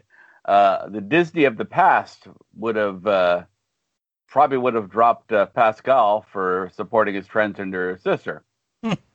Well, yes. Very if you're possible. talking Disney way back in the past, like actual Walt Disney, probably. Oh yeah, I don't know. This whole thing is, you know, we- you talked about before about people, you know, places having, you know, standards of conduct. Every, you know, community theater place that I've ever worked at, even at the colleges, has a thing in their, you know, letters of agreement or contracts about if you do anything to embarrass the company, one of the consequences could be getting fired. This is n- not Hollywood. This is not, you know, this is not Hollywood cancel culture. This is everywhere. If you do something to embarrass the place you work at, you could lose your job. Yeah, it's any corporate contract. Yeah, even down to like, you know, the community theaters I've worked at. You know, don't post anything about the show that will embarrass the, you know, embarrass the production or blah blah blah, or you won't be back for the next show. so, so it's it, this is nothing new. This is nothing new and nothing out there and nothing radical or anything. It's if you embarrass your workplace, you could lose your job.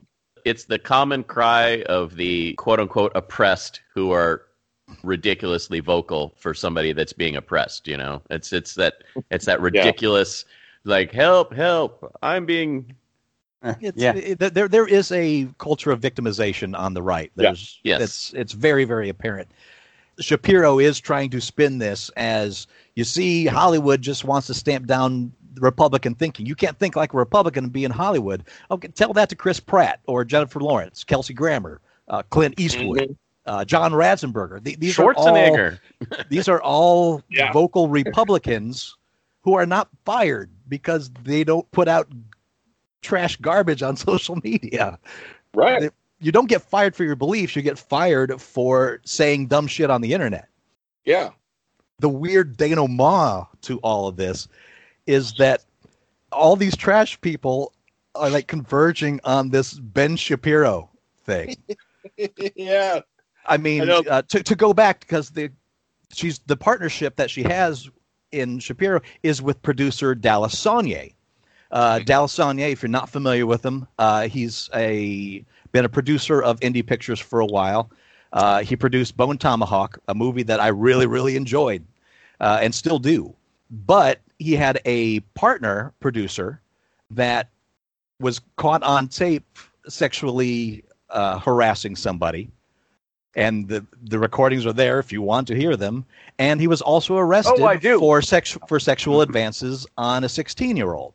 Ugh. So and Dallas Sonnier for years was covering up his behavior, and so much so that uh, he created uh, Cinestate way back when. They were the ones that bought and resurrected Fangoria a while back Right. right, as a magazine. Uh, Fangoria cut ties with him. Joe Bob Briggs cut ties with him. Brian Keene was supposed to was involved with making a movie with him. Brian Keene, the author, broke ties with him because of this stuff. And so, where does he go? He goes to Ben Shapiro's Daily Wire thing. So it's Yeah. it's it's wild watching all these garbage people try to create this, for lack of a better word, media empire. Um, I think, uh, if I'm not mistaken, Kevin Sorbo is also a part of that. yes. Uh, Yes, Yes, he, he is. is. Yeah, is that is that the Mythica thing that just Mike was talking about? Because I was getting all set to watch some Mythica, and then Scott Schofield made the comment, "I'm looking forward to watching her make a bunch of shitty movies with Kevin Sorbo," and I was like, "Oh, not Mythica." Uh, I don't know. I didn't see anything about Mythica being a part of it, but I don't know enough to answer that question. Just because Sorbo, basically a trash person in this same regard, Yeah, there's I love, other things that Sorbo's been involved in that aren't that. I love Right. how Lucy Lawless is constantly calling him out now on his his ridiculous posts. It's No, It's- peanut. it's amusing as as hell. Yeah. and I also I also want to be very clear. There is a difference between a conservative and a trash person. All right. Yeah. I, I am not calling out Republicans here. I'm not calling out all Republicans trash people. I don't believe that at all. I have No. lots of Republican friends. I used to be a Republican, for God's sake.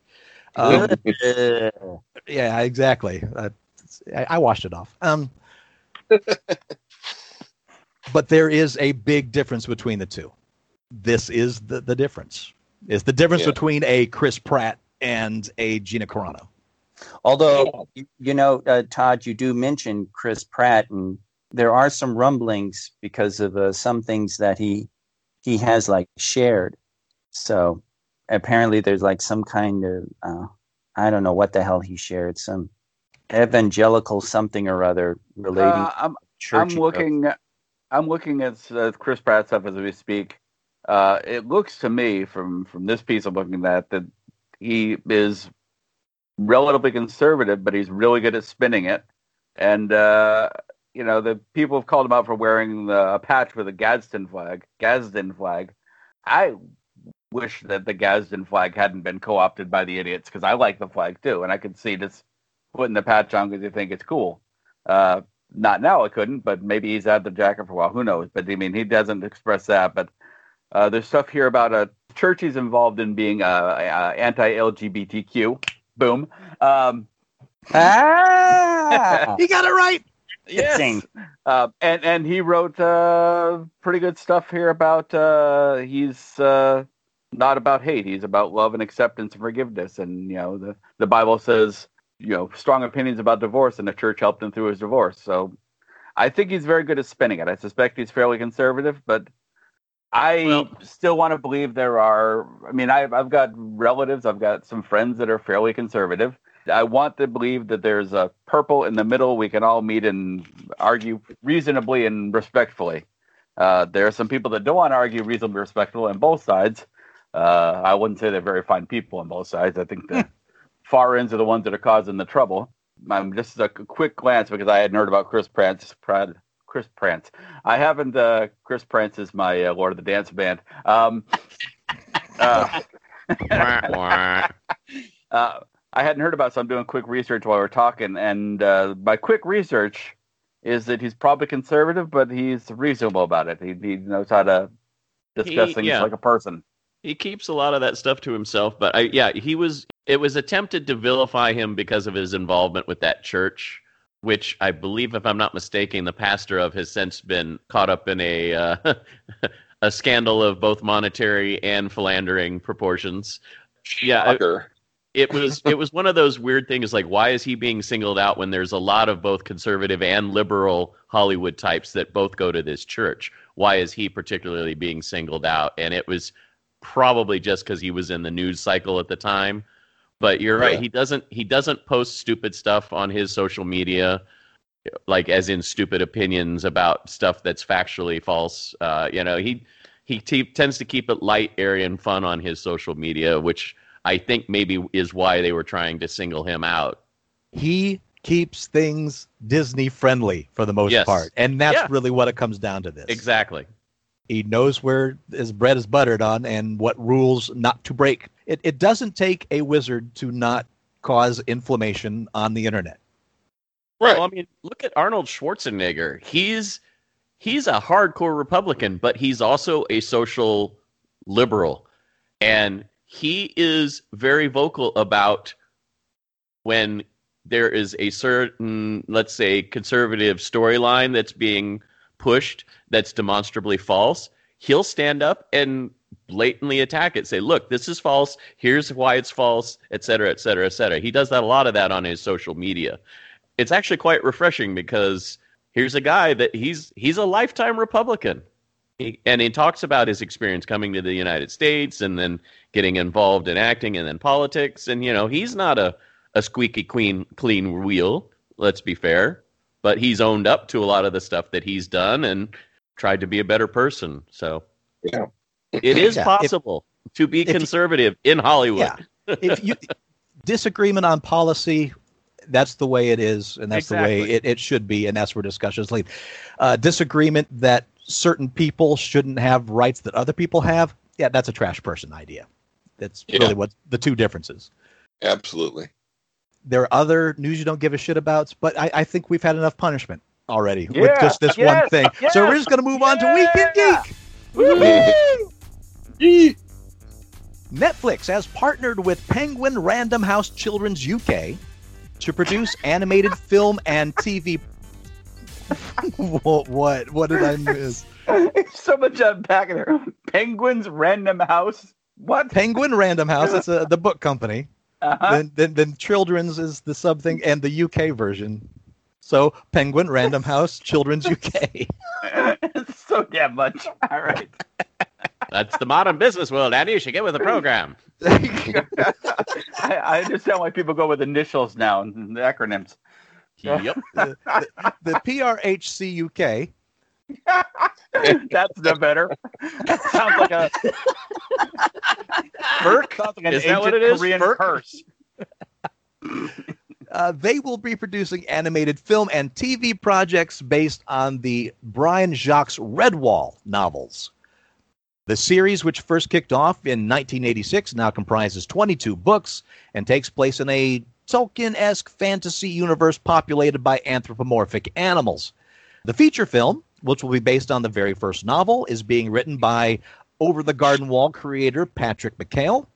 The TV adaptation, on the other hand, is said to be focused on the character of Martin the Warrior, quote, a wise and ferocious mouse who co founded Redwall Abbey along with Abbess Germaine. Per the official release, quote, the deal marks the first time that the film rights to the entire book series has been held by the same company, and for the first time a feature film of any Jacques works will be made, unquote. Uh, the books were previously adapted for an animated show that ran for three seasons between the late 90s and early aughts. A stage musical and video game have also been derived from the IP. I'm excited to see some Redwall stuff. Uh, we were getting excited for a little bit because Disney was going to do the Mouse Guard, or Fox, I guess, was going to do the Mo- Mouse Guard. But then, like two weeks before they were going to start filming the Mouse Guard, Disney kiboshed it. I mean, Idris Elba was attached to it. It had some big names attached. I was really disappointed when the Mouse Guard fell. So knowing that now the Redwall series, which is kind of along the same lines, is moving forward, yay! I'm very, very happy with this. Uh, And just to clarify, uh, is the Mouse Guard actually part of the Redwall series, or is it No, a that is two separate things. okay? I, was, Uh, ver- wasn't sure similar if in flavor. Okay. but uh, good clarification. Uh, Dan Harmon's first project under his overall deal with Fox is an animated series steeped in the culture and mythology of ancient Greece. The show, which is eyeing a 2022 premiere, doesn't have an official title yet, but is said to focus on, quote, a flawed family of humans, gods, and monsters that tries to run one of the world's first cities without killing each other, unquote. While Har- Harmon co created Rick and Morty with Justin Roiland for Adult Swim, the duo are going their separate ways on subsequent animated shows for different networks and or streaming platforms. Uh, Roiland teamed up with Rick and Morty writer producer Mike McMahan, also the mastermind of Star Trek Lower Decks, for Hulu's Solar Opposites. Uh, before Rick and Morty, Harmon created the NBC sitcom Community. I'm not saying Dan Harmon can do no wrong. No one, no one has that, but Dan Harmon doing a family animated comedy about Greek mythology. Yes. Yes, please. Yes, thank you very much. Yeah. I'm still waiting for the community movie. Hmm. Is that still a potential is or is that just forever vaporware? That's vaporware. Okay. Look at the uh, cast you'd have to get back together. That'd be uh, That's a fine challenge. point. Yeah. Yeah. Wow. Just Glover alone. Yeah. Board Game Arena is an online board game platform that lets people play 250 or more games with just their mobile browser. The games are official online version and their support for 40 languages. Uh, some of the games can be played for free, while others and some features require a premium membership of $4 a month or $24 a year. Asmodee Games has recently announced that they are acquiring Board Game Arena. The press release states that Board Game Arena will still operate independently and will work with all publishers, but many Asmodee games, including Catan, Pandemic, and Ticket to Ride, will be added to the platform. Hmm. Hmm. I have played the virtual tabletop, uh, and there's another one that I was working with for a little while. I had never heard of this board game arena until I, I saw this press release. Uh, so I decided to dive into it a little bit. I'm impressed by what I see. I really like it. In fact, I think I like it better than the whole virtual tabletop experience. A virtual tabletop is a neat idea, but the really rough part of it is that there's no underlying programming mechanic mechanic for each game. So Mm. you basically choose the game that you're going to play, and then everybody on that tabletop has a virtual hand that moves all the pieces. Everybody has to know how the virtual tabletop works and how to interact with it. And it's kind of easy with the physics engine to mess something up and have to basically like take a whole stack of shuffled cards that all of a sudden get spread across the table because someone clicked it Oh. wrong. Mm. It's Yeah. great, and any game can be played on it, but it really has a high level of learning curve to get it to work right. And with multiple people, that becomes rougher. This is more along the lines of when you buy a program of the game itself, like through Steam. Like Steam has a whole bunch of board games that are just singular games, like uh, uh, Terraforming Mars, for example. So when you load that up, that is the Terraforming Mars board game. It, all the underlying stuff is there. You just have to be there to play, go through the tutorial, and you're ready to go. This is more like that, except that there's a bunch of board games in one place, and it's pretty easy to use. It, it kind of forces you to go into a tutorial of one of the games that are offered. It plays you against the computer on it, and gives you a real easy way of getting used to the interface, and it's a simple mobile interface. I used it on my computer, but could easily be done on a tablet or a phone. In fact, my it wife are prob- and I are probably going to use this to learn a bunch of games. What's it called again? It's called Board Game Arena, Board Game Arena. and Okay. uh, and it's free. Uh, there, but again, there is a premium membership if you want to do it, and that unlocks like the really good games, like a Seven Wonders and things like that. But there's a lot of games on there that are for free, and they're not just like uh, like Go and chess, like you find with some of them. They're actual board and card games that are available for purchase, or you can just go on here and play with a bunch of people that you know or don't know. And they have different tiers too. It tell asks you what kind. Do you want to just have a simple game, or do you want to get into the competitive thing where you get like experience points and you actually raise in the ranks in board games if you want to get a little more competitive with it? Can you play against the computer? Uh, I'm still trying to learn on that. I, the tutorial you can. I know, or you you're kind of forced to. Uh, I haven't Right. gone deep enough to know if you can play against the computer on all of these things. I'm guessing not. I'm Mhm. thinking you have to play with other people on it, uh, much I- like uh, I- the other tabletop stuff. which I prefer actually. Sure, but sometimes you just want to get a game in and you don't want to wait and find somebody else out there to do it. Right. Uh, I will say my experience so far with board game multiplayer has been uh, leaps and bounds above my experience in playing uh, basic multiplayer on, say, Xbox or PlayStation. Mm. that that board game players uh, tend to uh, be very uh, compassionate, especially to new players, and are very welcoming and kind to establish more of a community and feel no one's going to just call you a shitbird because you pressed the wrong button. At least thus there- far in my experience. Is there a teabag button on this or no? Uh, not yet, but maybe in the premium version there there might be. So I'm going to be playing around the board game arena more this week. Uh, so uh, I'm on there as Master Torgo. So if you are interested in checking it out, you can find me there. Feel free to friend me up, and uh, maybe you can play some games. Before you go on, Todd, Yes. uh, I, I have to ask Andy, are you all right? You've got like a big giant squint in your right eye. Did you get poked in the eye or something? Uh, no, I'm not sure why I'm doing it. I'm, I'm. Oh, that's why. 'Cause I've got my glasses on weird. Sorry. Oh, okay. 'Cause you're, you're like sitting there. I'm watching you, and you're like this most of the time, and I'm like, I'm trying to figure out why I can't see, and that's why. Yeah, thank you. Appreciate it. Okay. what just happened? Uh, I don't Let's, know. uh, my glasses are a little bent. I had to, I had to bend them around the other day, the, the, the earlier today, so I've got them fixed up now. You know what, Todd? What happened is it's one life mate correcting another life mate's problems. Uh, we know it well, Jeff. We know it well. Oh, I'm glad he doesn't look so much like a pirate. there's enough eye patches in this house. I can do it in a minute if we need it. oh my lord. MGM has acquired the rights to Mercy Sparks, the Josh Blaylock created comic about the female female demon looking to navigate the tricky supernatural and ethical questions raised by someone from hell trying to live and perform their mission on Earth. With 10 years under its belt, the comic has tons to pull from.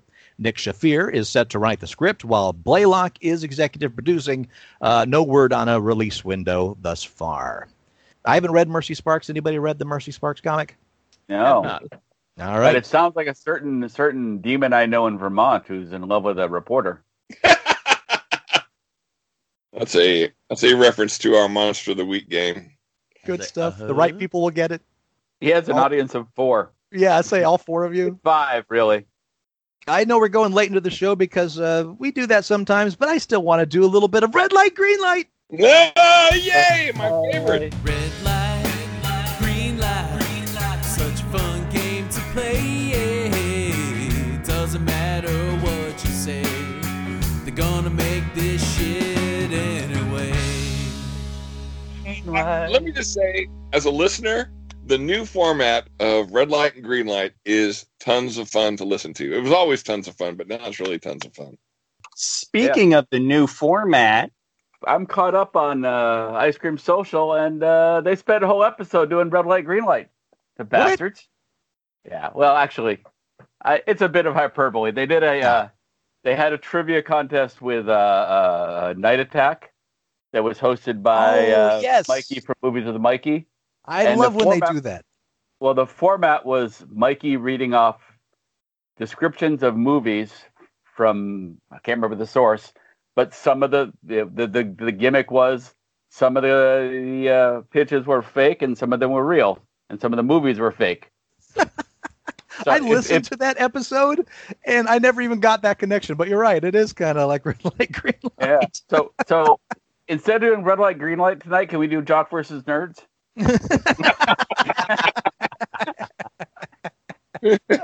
really, all of us against Jeff. Well, All right, gentlemen, we got some more pitches here. We've done some good ones in the meantime within the last few weeks, so let's let's keep this uh, this ball rolling. But doesn't mean that we got more money in the studio. Done right is still uh, not the most profitable uh, thing in Hollywood right now. Okay. So I, I love that Jeff. Jeff is, is like, I'm not fucking sold on this at all.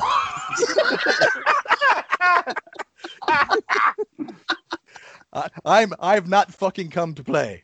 Give me pitches. Come on, Jeff, play ball. I was more hard- questioning the, the notions that the that the, the company doesn't have quote unquote money to spend.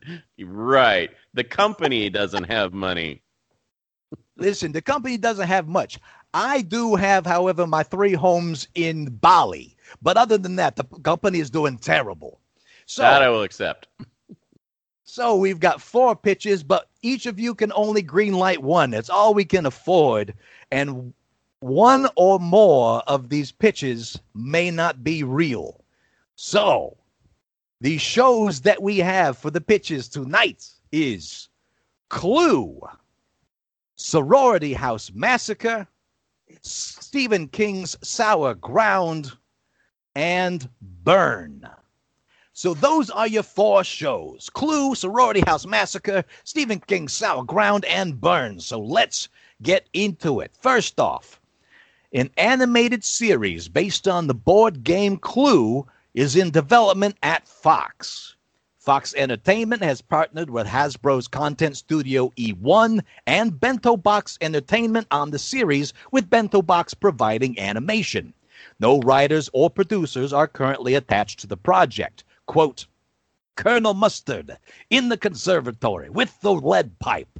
By just hearing those colorful phrases alone, you immediately know what they mean, leaving no mystery as to why Clue is one of the most beloved board games turned IP of all time. We couldn't be more excited to develop it as an animated series along with E1 and Bento Box, said Michael Thorne, president and entertainment for Fox Entertainment. Clue was originally released as a board game in 1949. It was invented by Anthony E. Pratt during World War II to pass time during the air raids in England.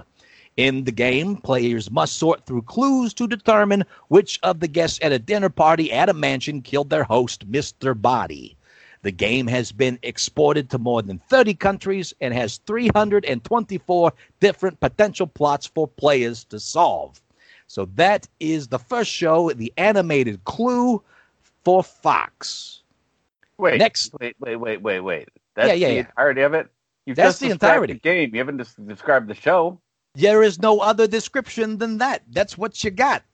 Ah, I call bullshit on it. Carry on. That- That's all you get, Andy. It's like he's never done red light, green light before. Some of these are like this. Right? Now look, there, there's enough there to get an idea about the show. Uh, move on. Uh, we'll go to the next thing. Nah. See, Biggs gets it. Jeff, he's in it. Biggs is also a showman. I am not. Next up, Norman Reedus' production company, Big Bald Head, is bringing the horror classic Sorority House Massacre to television.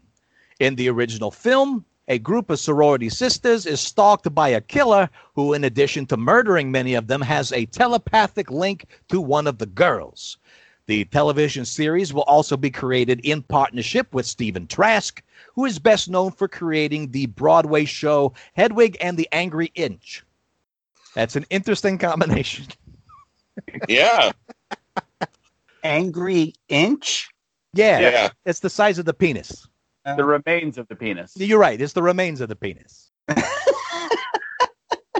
if you haven't seen, uh, Isn't that a Yeah. Merchant Ivory movie? Remains Yeah, of the penis. Actually, remains is, that's actually the uh, cover band for the Merchant Ivory band. Uh, movie.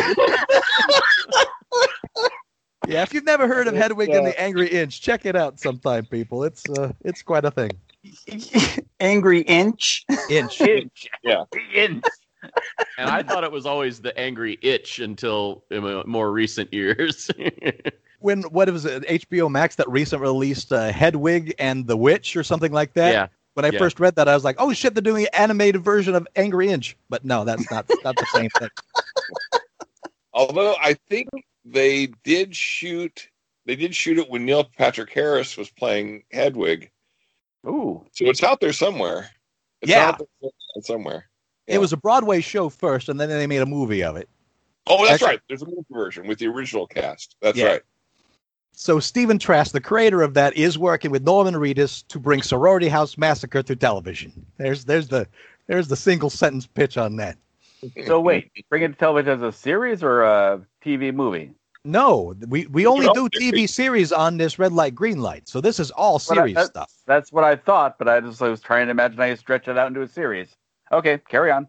Next up, CBS All Access is developing a limited series called Stephen King's Sour Ground as a prequel to set Pet Sematary. The show will be co-produced by Guillermo del Toro and Stephen King. Set 100 years before the events of the movie Pet Sematary, the show will focus on the Micmac Indian tribe and the tragic events that led up to the Wendigo corrupting the burial ground, which brings the recently buried back to life. The Micmacs see the event as a blessing until the reanimated people start displaying strange behavior. In a statement by Del Toro, quote, Working with Stephen King has been a dream of mine since I first picked up my first copy of Salem's Lot.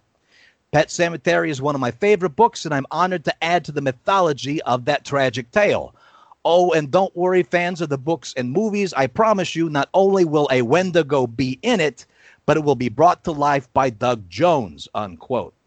Uh, Stephen King is planning on producing the Bible for the show. No writer has been announced. CBS All Access just wrapped up the remake of Stephen King's The Stand. Now, which Indian tribe was it? Was it the Micmac or the Paddywhack who gave the Oh, dog Jesus. the bone? Oh, it's, Uh, it's, it's, it's the it's the paddywhacks that uh, uh, was, we're dealing in bone magic, so it's probably them. Yeah. You know, I got some bone magic for you. I, I should have seen that, but I'm living out here next to Agawam and Pequannock and the Quabbagong River. Well, I'm sorry. I've, I've lost my ability to see the weirdness in names. I'm sorry, Andy. Were you saying specific names, or were you just mumbling again? Agawam. Yes. Agawam is is a half a mile, well, maybe a mile and a half from me.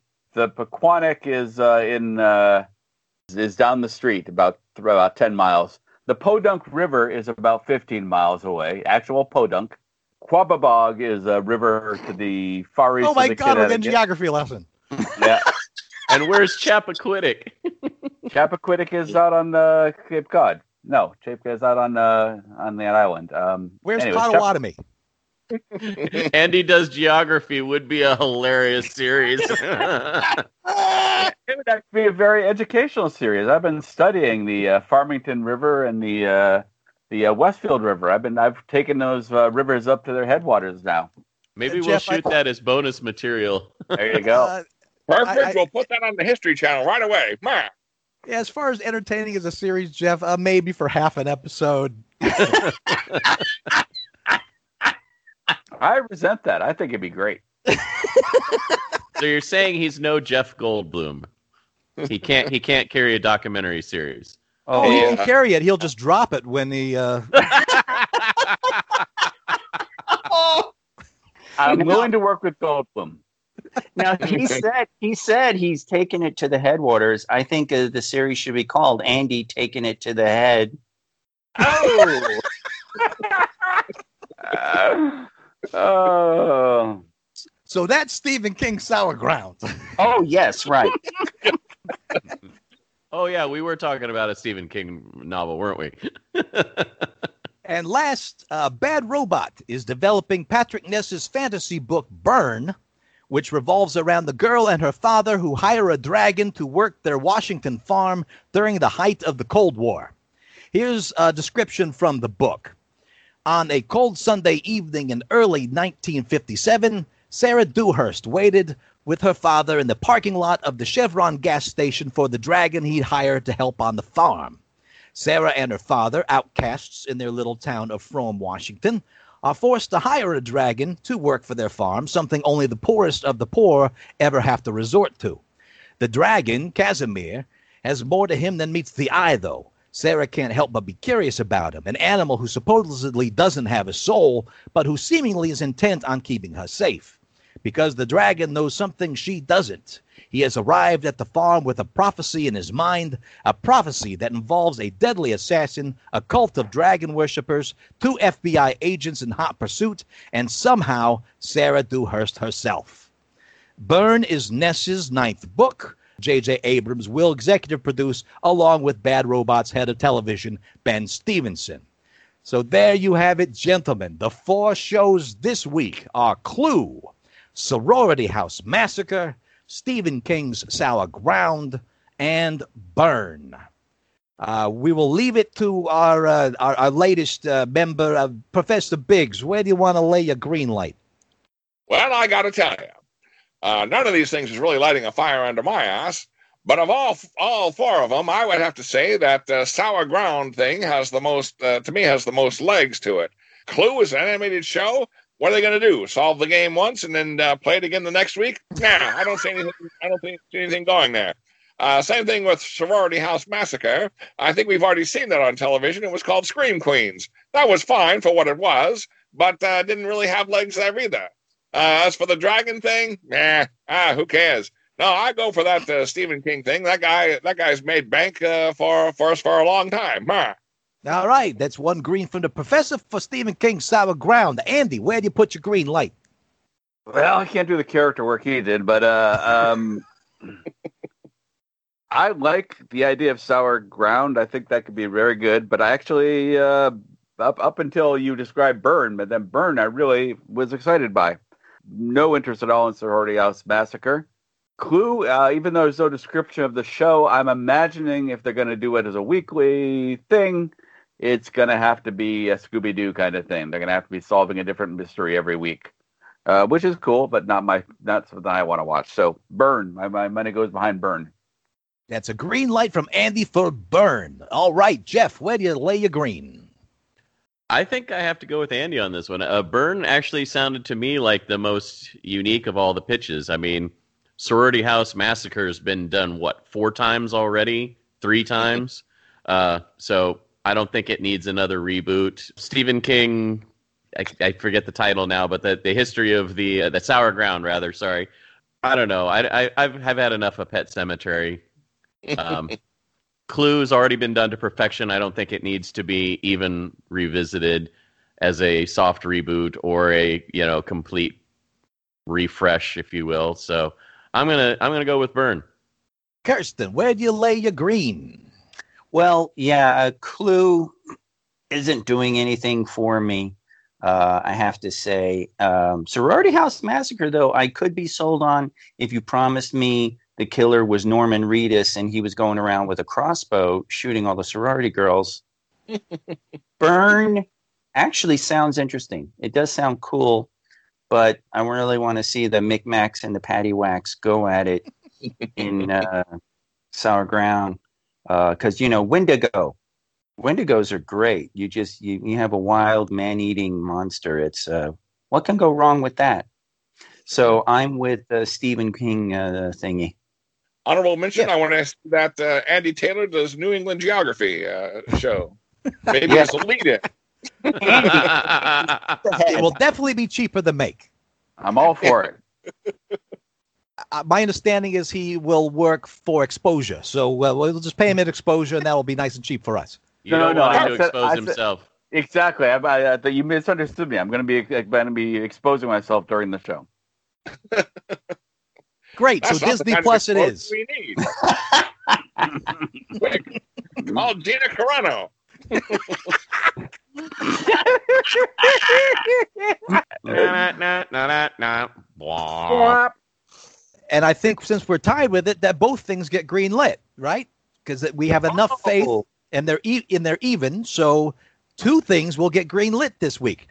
Wow.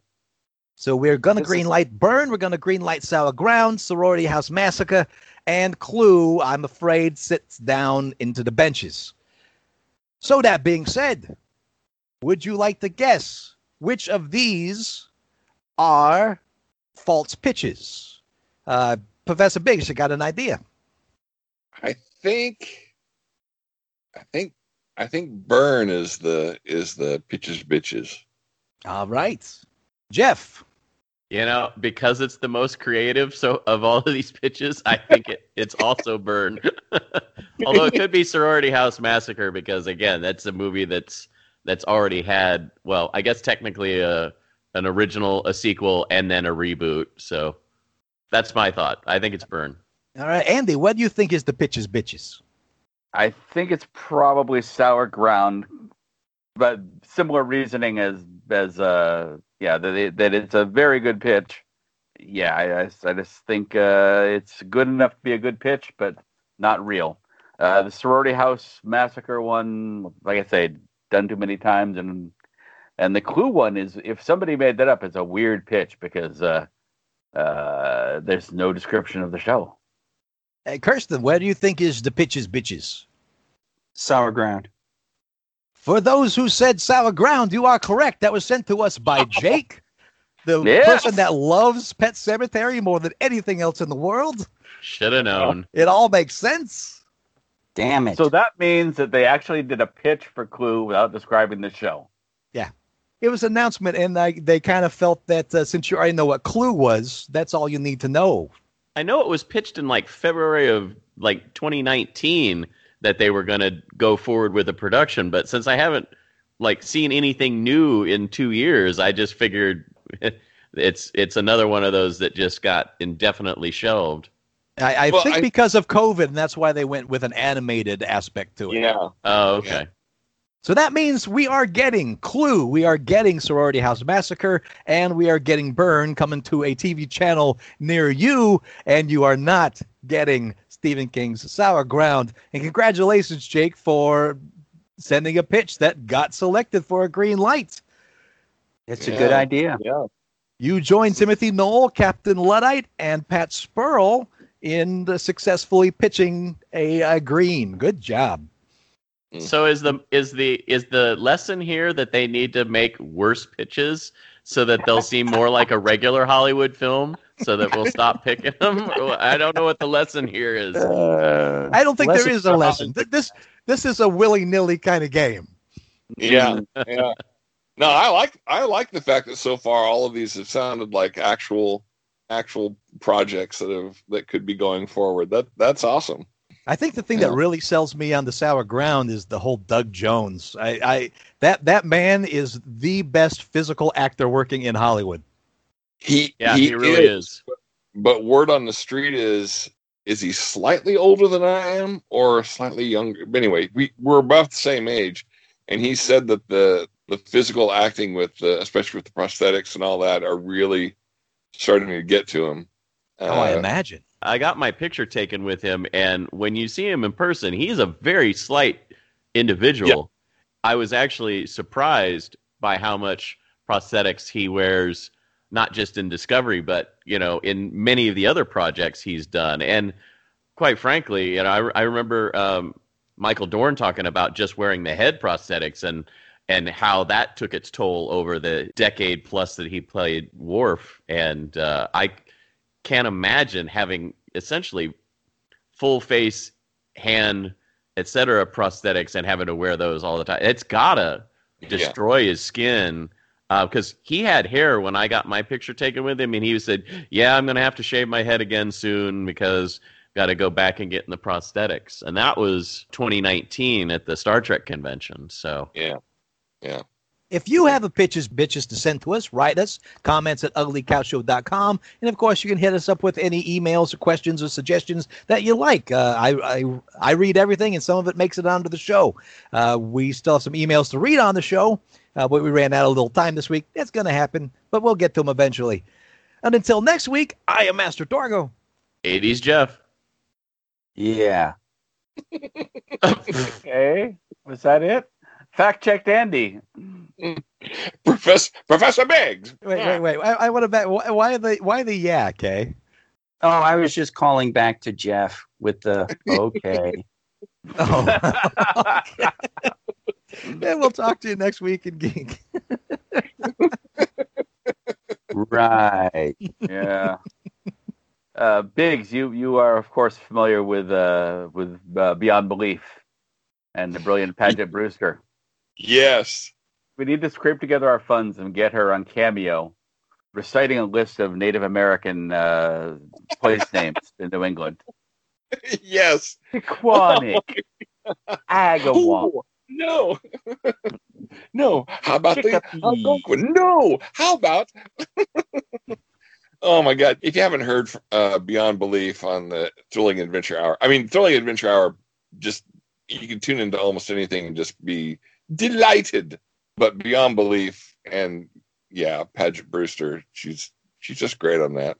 Uh, she did a behind the scenes interview on there where they asked her, you know, how'd you come up with the voice? And she goes, Well, I remember when it was got pitched to me, you know, there was it was Nick and Nora Nora Charles, but they, you know, but they ghost hunt or they see ghosts.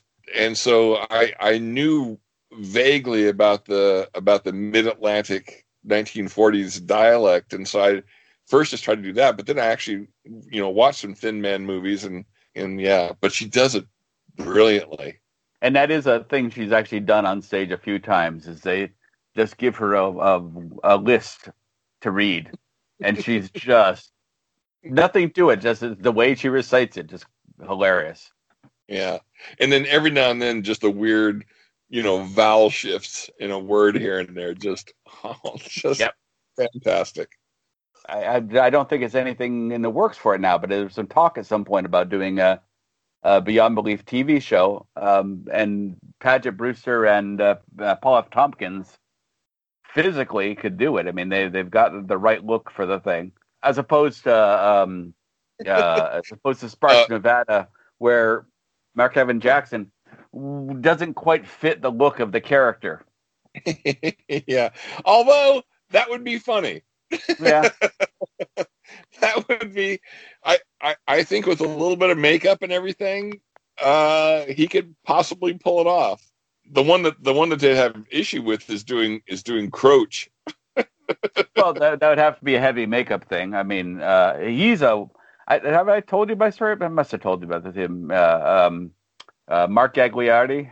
I saw This him on a- podcast went really weird all of a sudden. it also just became this was just this little discussion.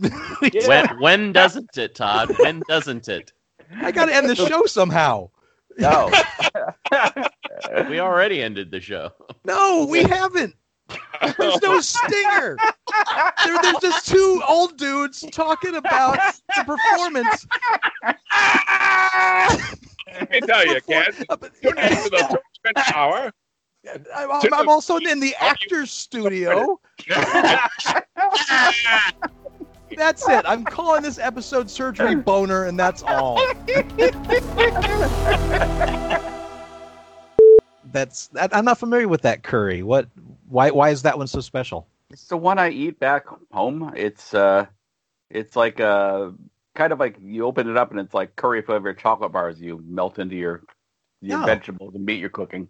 I mean, it, I, I've made a bunch of curries with it, and uh, nearly anything works good in a curry except for bananas. But nearly anything. That that sounds like from knowledge. What did you find curried bananas somewhere? I uh, was making a curry and uh, I had a banana that was about to go, and I'm like, oh, let's throw this banana into the curry. Oh, My children, my children still remind me of that to this day. Yeah.